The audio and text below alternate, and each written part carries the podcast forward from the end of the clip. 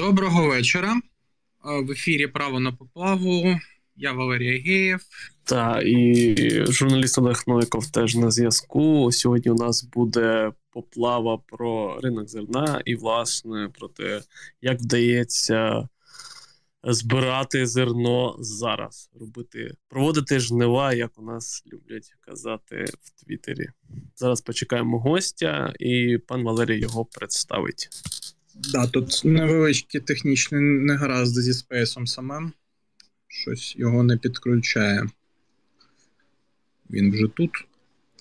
Так, пара хвилин ще. О, Я поки розкажу про гостя. Це той самий гость, що був і минулого разу на зерновій е, поплаві. Зернотрейдер Андрій Бут. От. І зараз я сподіваюся, що запрацює все-таки. Алло, всім привіт. О, привіт, вітаю, Андрій. От, Вітаю. Ми тебе тут вже представили. Розкажи, будь ласка, як ми з тобою вже не бачили, скільки це? Два місяці? Мені, здається, три вже. Да, три. Власне, це був час перед посівною. Зараз посівна вже проходить, пройшла Що? по деяким позиціям. По всім вже позиціям. От. Ага, ну да, розкажи, як вона пройшла.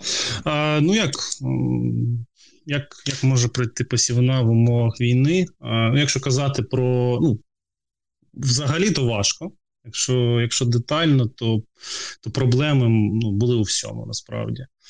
А, Починаючи від від проблем з паливом, а, закінчуючи там проблемами з а, там, з військоматами, насправді. О, тому тому що ну, до чого не не торкнись, е, там проблема. Хто законтрактував паливо, то його може не отримав. Хто за нього заплатив, отримав, може не все, може взагалі не отримав або отримав частково. Ну, тобто, я маю на увазі те, що контрактувалось до війни. Така сама ситуація, в принципі, з засобами захисту рослин, з, з посівним матеріалом. Плюс е, ну, логістика незрозуміла, плюс не, ну, зрозуміло було, як працювати. А в тих регіонах, де були бойові дії, там взагалі потрібно було проводити розмінування. Комендантська година, тобто багато ж польових операцій проходять або дуже рано вранці, або пізно ввечері. Ну тобто люди працюють, ну може не цілодобово, але близько до цього. Тобто, там на кожному кроці потрібно було якось викручуватись, і в принципі я б сказав, що а, наші аграрії справились доволі. А, ну, Ефективно все провели, і я б не сказав, що може ідеально, але наближено до цього. Тобто, я бачив е, фотографії, ми присилали, коли просто люди там працювали в полі, бачили е, нерозірвані снаряди, просто встають і витягують його руками відносять нам на дорогу, і там викликають піротехніків. Тобто, ну дійсно такі геройські поступки місцями бували. Місцями, звичайно, люди відмовлялись заходити в поля, тому що ну, не не, не було проведено належним чином там розмінування або ще щось.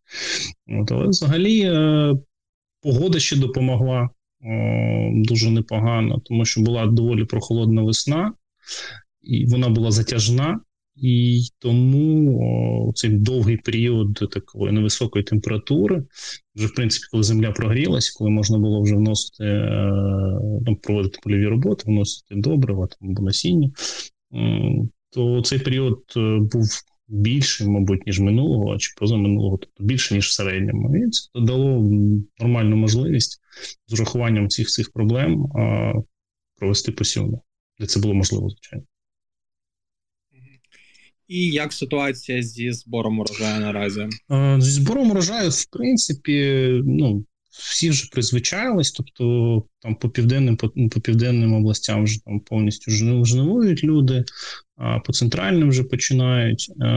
Те, що там я чую від е, від колег по цеху, то в принципі врожайність доволі на непоганому рівні. Тобто, е, це в першу чергу це озимі, які були е, посіяні восени. Зараз їх збирають в першу чергу. Це озима пшениця, ячмінь, ріпак додатково, то в принципі в принципі, все доволі непогано. Тобто, звичайно, залишаються проблеми, вони ніколи не зникли, вони стали трохи а, трохи легшими. Я маю на увазі вже моє паливо, наприклад, дизель. А, а, Люди якось вже там спланували свою роботу, техніку, навезли там, якось домовились з місцевою владою, що там вони будуть їздити там пізніше, раніше. Ну тобто, якісь свої графіки зробили. І в принципі, збиральна кампанія йде. Я б не сказав, що нормально, це не нормально, але але вона йде. Це найголовніше. Інше питання, де його зберігати, тобто це це проблема. Тобто є е, є виробники, які там не продавали зерно до війни, тримали його там після війни, не продавали йому не, не подобалися. Я розумію, їх вони не подобались ціни. От, І якщо в них зараз немає там складських е, приміщень, то то дуже велике питання, куди його збирати, куди класти. Але взагалі, е, я думаю, що доволі багато людей все ж таки підготувались. Проблема є, вона буде більш гострою, коли буде, коли будуть пізні зернові, коли, коли буде кукурудза, коли буде соняшник. Там вже буде прям прям дуже боляче. Зараз під пшеницю, під ранні зернові, то люди вже підготувались більш-менш, я думаю. От, е, в прифронтових регіонах, звичайно, ну я думаю, ви бачили там в інтернеті. А, Якщо ні, то люди в полі збирають, починаються там якісь обстріли, люди ховаються, в посадку біжать. Це не все в кращому випадку. Буває таке, що ну, звичайно, і гори, і гори, і горять поля. Тобто зараз е, висока температура. Е, зерно сухе, тобто сама сама рослина, пшениці, наприклад, вона дуже швидко ну, там, загоряється і швидко горить. Тобто, там, якщо вже почалося і там немає техніки, або якщо навіть техніка є, але йде, але, але йдуть якісь там бойові дії або обстріл, там хто ж не буде там а, заради поля ризикувати життя. Ну, в більшості випадків. Тому тому будуть будуть новини, буде горіти, на жаль. От, Але це це є реальність зараз. А, Можна якось приблизно оцінити, скільки урожаю втрачено, який процент, відсоток від минулого року зібрано, якщо коректно такі ну, оцінки, звісно. Тут, е, тут, можливо, потрібно, знаєте, як розглядати в двох площинах. так? Перша площина це потрібно порівнювати співвіднос, співвідносні площі, тобто минулий рік до цього року. Звичайно, площі набагато менші, тому що велика частина територій вона не оброблюється зараз. Відносно велика. Тобто там, де йдуть бойові дії, там плюс-мінус, там, мабуть, від, лінії фронту там 40-50, мабуть, кілометрів. А, Є проблеми з цим.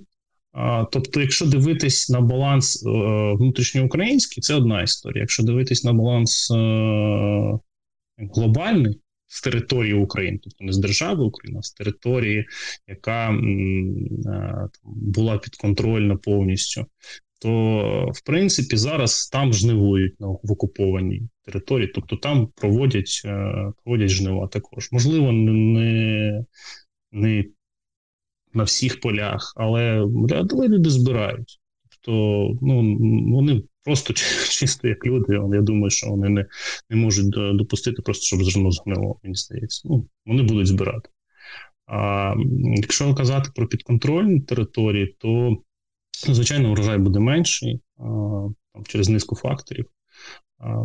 Це і площі зменшені, і там десь технологія не витримана до кінця, там щось внесли.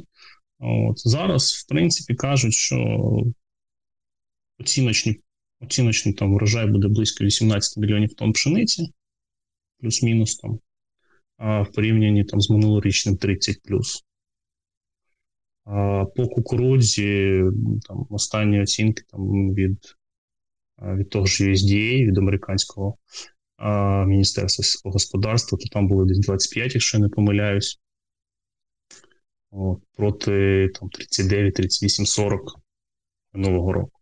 Тобто доволі значні втрати в, у, у валі, так? Тобто, і, звичайно, для економіки це погано. Але якщо подивитись е, на ті залишки, які зараз є в Україні, там, грубо кажучи, на 1, на 1 липня, і додати новий врожай пшениці кукурудзи, і подивитись на темпи експорту, які зараз вже є, і е, представити, що вони такими залишаться або стануть. Можливо, трохи кращими. Це, до речі, інше питання, яке можна також проговорити. То цей врожай нам потрібно буде вивозити 2-2,5 роки. Тобто у нас недостатку, недостачі зерна не буде всередині Ясно. країни. Е, можна вже робити якісь прогнози на осінь е, по посадці зернових, збору решт, решти урожаю? Е, по, по посівам е, озимих, е, тобто ну, це питання доволі сильно зав'язане на експорті, на тому, як буде виход, як, як, як буде скажімо так, там, переговори, там, буде експорт, не буде через через великі порти. Тобто, якщо ситуація залишиться така, як, як, як є зараз, з експортом через з кордони західні, плюс там Дунайські порти, там, ну, я думаю, що в озимі площі будуть там скорочуватись драматично. Тобто люди просто не будуть бачити сенсу закопувати гроші в землю. Якщо буде скорочення на 50 на 60%, ну, це я я, я не здивуюсь. А в першу чергу будуть люди від, відмовлятись від від посівів озимих господарствах, які знаходяться на, на якнайдалі від е, від кордонів західних і від е, від Дунаю. Тобто, чим далі знаходиться зерно, тим дорожча логістика. Це логічно. А зараз ця логістика просто кошмарно дорога, і е, можливо буде така ситуація. Ну, можливо, вже не буде, я сподіваюся, але вона була доволі доволі близька до того, щоб е, вартість зерна е, там на на господарстві вона дорівнювала вартості його перевезення до порту. Наприклад, це просто ситуація кошмарна. По іншому я не скажу. Тому, якщо залишиться ситуація, як як є зараз, то будуть скорочувати посівні площі, значно будуть скорочувати, будуть відмовлятись від е, це вже знаєте, як про вис, посів весняний 23-го року, будуть відмовлятись там також від кукурудзи. Ну тобто ринок знайде баланс. Скажімо так, як це не банально звучить, але він знайде баланс, тобто логістика підтягнеться, скоротяться посівні площі, логістика стане менш дорогою, відповідно, ціна, яку буде отримувати сільгоспвиробник е, там з місця з, е, на фермі в себе, грубо кажучи, вона дасть йому якусь норму рентабельності, з якою він може працювати. Тобто це розтягнеться на там якийсь період часу, доволі, ну, я думаю, там півтора року, десь так, тому що там цикл він не, не швидкий, ти не можеш просто взяти, виключити станок і сказати, я сьогодні не буду цього робити. Завтра до мене прийдуть, я включу його. Тобто тут потрібен час. Але якщо відкриють експорт, дійсно відкриють, і він і він е, піде там якимись нормальними темпами, а не просто як замилювання очей, то я думаю, що наш сільхозвиробник е, оптимістично віднесеться до цього і ну, не буде там на 100% е, використовувати можливі площі, під які, які він при нормальних умовах засів озимими, але там скорочення буде менше, там може 15-20%. Тобто тут Дуже дуже багато питань. І не так багато часу для мене насправді залишилось. І у випадку, якщо буде це скорочення, то ще на відновлення теж піде деякий час, типу роки два-три, я так розумію. Ну, 100%, да? тому що якщо ну, вийде така ситуація, що багато людей вийде з цього бізнесу, ну це це по суті бізнес. До Україна а, за останні там не знаю 15-20 років може навіть більше, так починаючи, мабуть, там середини 90-х, спочатку 2000-х, вона доволі багато інвестувала. Люди інвестували, компанії доволі багато інвестувала в сільське господарство. Тобто, так, у нас там ті самі комбайни, і трактори, і так далі, така техніка. Воно може не така сучасна, як в Європі, тобто там 5-6 років там вони міняють їх. У нас вона трошки більший пробіг має, але все ж таки доволі доволі високий рівень, е, скажімо так, як це кажуть, механізації, так, і оснащення. Тому, якщо люди будуть виходити з цього з цього бізнесу, і потім відкриється експорт в якийсь момент, і скажуть, гей, давайте працювати, давайте сіятись, то потрібен потрібен знову ж таки буде час, це було просідання, час втрачено, і почнеться знову таки якийсь період набору набору тяги, скажімо так потрібно буде час, щоб це відновити. Власне, ми тут з тобою багато говоримо про експорт. Е, яка загалом ситуація з нашим експортом зараз? Що? Покращення. Що Покращення. Невелике, але покращення. Динаміка позитивна. Тобто а, там е, не буду казати про березень, там квітень, повноцінний місяць, якому, мабуть, почали е, там експортувати, плюс-мінус е- якось працювати над цим. Там були там мільйон, мільйон двісті, я не пам'ятаю. Десь так е- за місяць вивезли зерна. То зараз. Скіль... Е, вибач, я тебе приб'ю. Скільки ну, нормальний такий місяць вивезли, ну, ну щоб розуміти? Шість, мабуть. 5-6. Ага. Ну, тобто серйозне просідання було. Тобто, ти працював е, на на, на Одесу, на на Чорноморськ, на на Южний, тобто там Миколаїв, великі хаб. Ну тобто, це великі порти були, вони дуже багато на себе забирали експорт. Ну, на на західні кордони експорт йшов, але там такі маржинальні об'єми взагалі.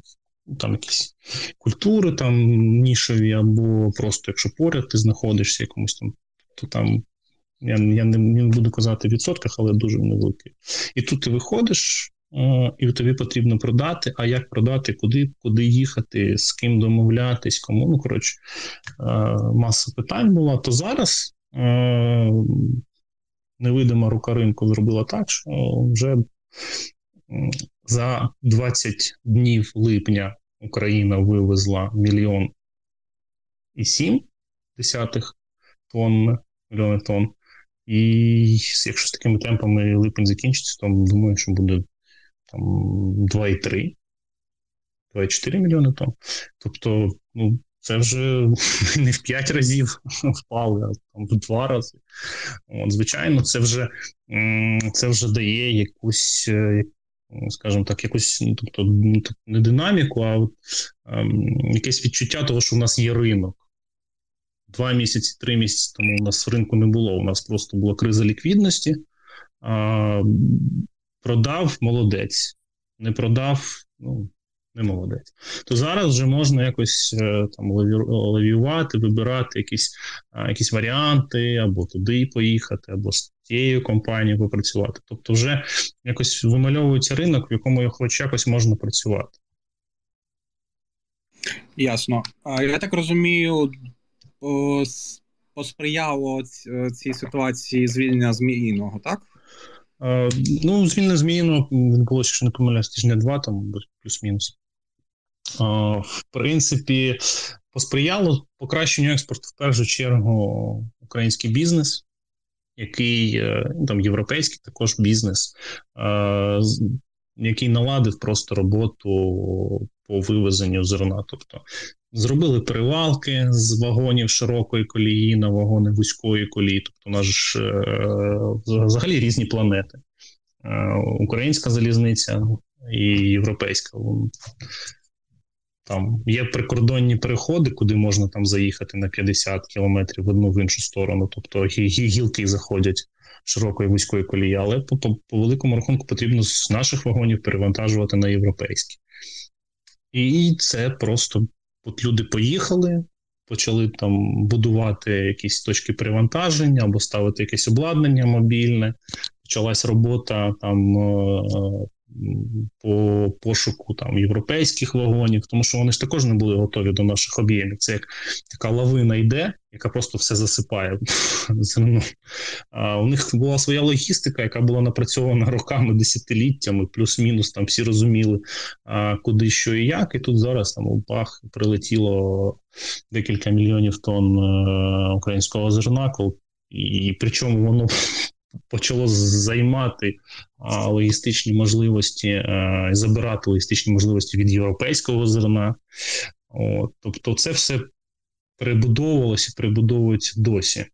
От. А Зміїний він допомі, допоможе, тому що а, велика частина експорту йде а, через, ну, скажімо так, ці півтора, грубо кажучи, мільйони, там, що ми експортували. А, мені здається, близько половини йшло через Дунай. І основна проблема була в тому, що єдиний вхід в е, Дунайські порти України був через канал Сулі... так ну, називається він Суліна. Це румунський канал, який, е, мені здається, чи це це було гирло, його там розширили. Ну, грубо кажучи, одне з гирл е, Дуная, яке подає в Чорне море. І через цей канал всі заходили. Тобто, в найгірші моменти черга суден була там 130 одиниць. І час очікування проходу для українських суден був місяць. Два тижні це просто тобі пощастило, ти ти молодець. Три тижні це норма, чотири тижні трохи не трохи тобі не повезло. О, тобто, і це все гроші. Кожен кожен день простою це це гроші і доволі немаленькі гроші. О, тому український виробник втрачав. Коли відкрили е, гирло бистре для проходу, допомога є. Але вона не прям така значна, тому що є таке поняття як осадка, тобто глибина е, каналу, і е, по соліні можна проходити там 7 метрів. Я точно не пам'ятаю, але будемо вважати, що там 7 метрів. А тоді як по через гирло Бистре, це е, гирло, яке на території України знаходиться, там глибина всього 4 метри. Тому це допоможе так, скажімо так, розкидати цю чергу для суден, які можуть в пусті, тобто в баласті, заходити в порти Дунаю. Але виходити вони все одно будуть через Суліну. Є невелика кількість суден, які е, і зайти, і вийти можуть через через, е, через Бистре. Їх небагато, але вони є. Тобто трошки також стає легше. Але найбільша проблема або вузьке місце це в тому, що а, Дунайські порти вони вже працюють, ну може там не на 100% завантаженості, на 100% ідеально ніхто не може працювати, але нехай там буде 85-90% завантаження. І е, відкриття бистро, воно ну, дає можливість, наприклад, заходити, але куди ти зайдеш, якщо всі причали зайняті? Тобто, це все все одно покращує роботу, але не не робить її просто легко. Ну, трохи трохи легше стало. І в принципі, я сподіваюся, що черга там із 100 суден вона буде там хоча б 20-30. Це вже буде якось більш прогнозовано.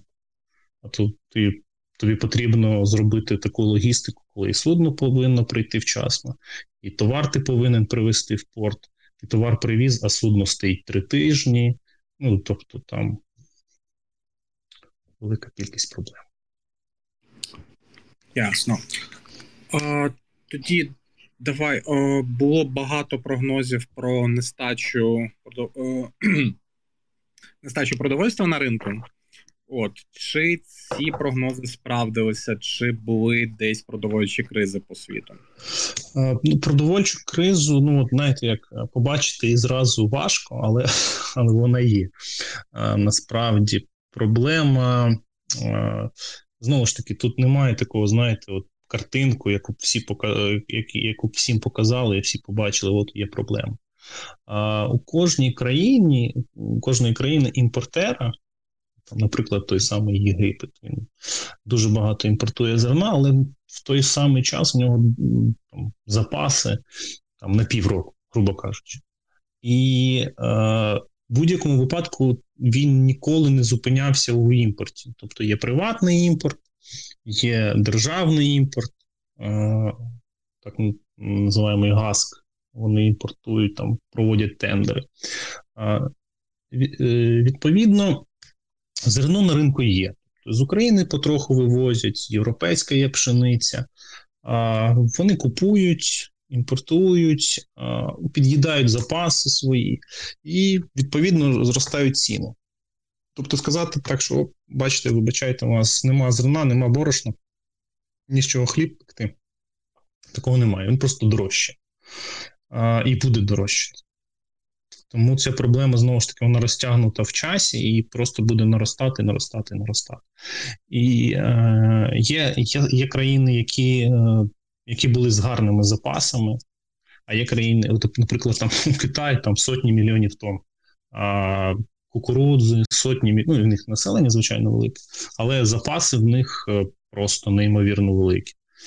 Порівняно з загальносвітовими, вони є просто найбільшим тримачем, наприклад, кукурудзи. Навіть статистика рахує світ разом з Китаєм і окремо без Китаю. Це абсолютно дві різні цифри. От е, Тому вони будуть по-різному реагувати на на підвищення цін. І країни, в яких е, які найбідніші країни, відповідно, скоріш за все, у них найменші запаси були підготовлені, е, то вони першими почнуть сипатись. Почнуться там. Якісь заворушення, може, будуть, якісь е, протести, тому подібні, тому подібні речі. І це це проблема, яка буде як вискакувати е, в той чи інший момент, і вона буде просто ставати кожним днем гіршою. Зараз, наприклад, ну, я не бачу таких прям серйозних е, там протестних якихось е, не знаю, подій. Зараз просто всі переживають за те, щоб купити зерно. Той самий той самий газ єгипетський зазвичай просто про об'являв тендер, приймав пропозиції, показував е, проміжні результати, потім показував фінальний результат.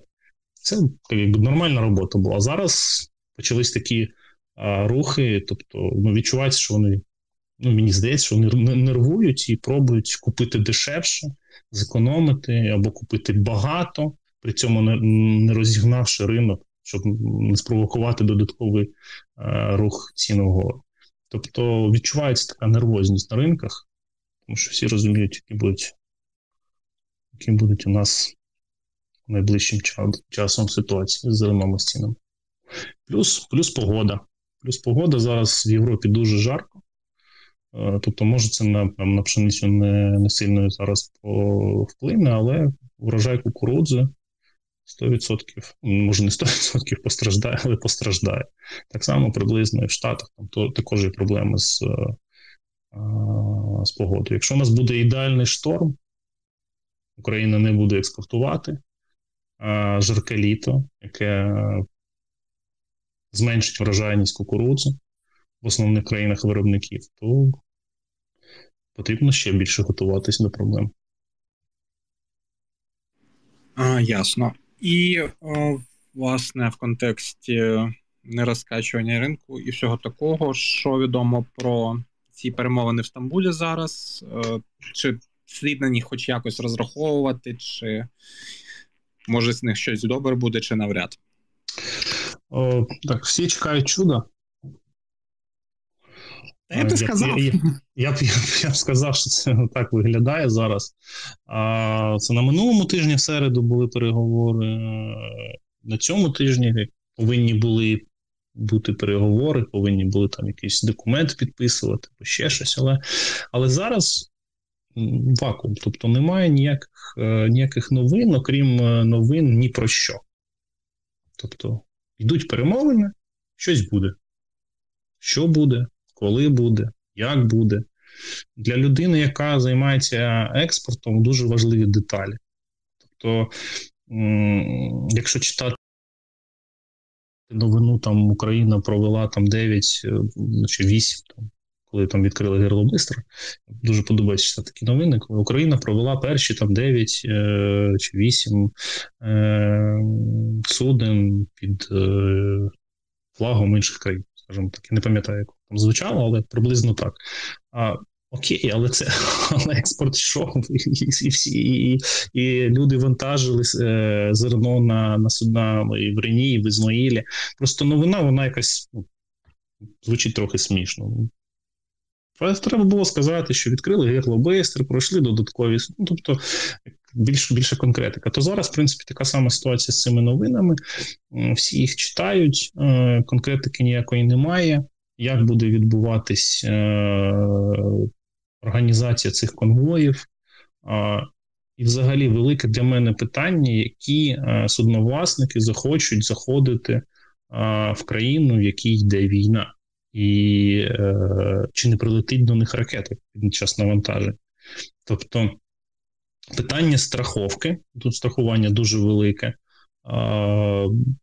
З того, що я там чув, читав останнім часом, то андеррайтери, тобто великі компанії, які забезпечують страхування там товару, там і P&I клуби, які забезпечують страхування суден, тобто як транспортних засобів, вони підіймають е, ставки своїх платежів і, в принципі, готові працювати з нашими портами, наскільки я це розумію, але за умови, що буде для них прийнятна процедура цих конвоїв, тобто, що буде забезпечення там захист від мін, що буде там, будуть військові, там будуть там. Ну тобто, я деталей не знаю. Думаю, що там достоменно їх може знають не так багато людей. Але принцип такий, що вони готові працювати, але потрібна конкретика, потрібні а, там по пунктам розписані умови, і ці умови потрібно виконувати для того, щоб вони дозволили заходити а, цим торговим судам в, в порти. Бо в іншому випадку судновласник просто скаже: Я туди не піду, тому що якщо щось трапиться, мені не компенсують. А Панамакс, наприклад, які беруть там 50, 60, 70 тисяч зерна, вони е, коштують десятки мільйонів доларів. І для них це дуже чутливі питання, тому тому поки що, поки що всі чекають на чудо, я б так сказав.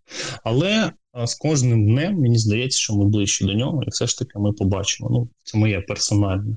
Можливо, я видаю бажане за дійсне, але мені б хотілося, щоб все ж таки у нас пішов експорт і наше сільське господарство, яке було яке було вкладено дуже багато грошей, часу і сил, воно все ж таки працювало і зберегло себе як таке.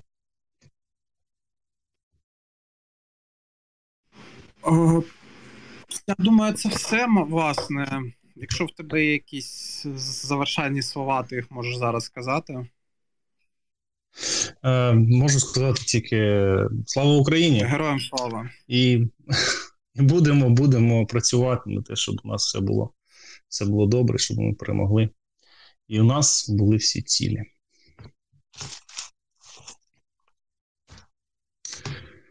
В принципі, все. Дуже дякую. З нами з нами був Андрій Будзер, нотрейдер. Підписуйтесь на наш канал, ставте лайки, і колись буде просто фронтова поплава. Може, Олеже, може щось сказати з цього приводу.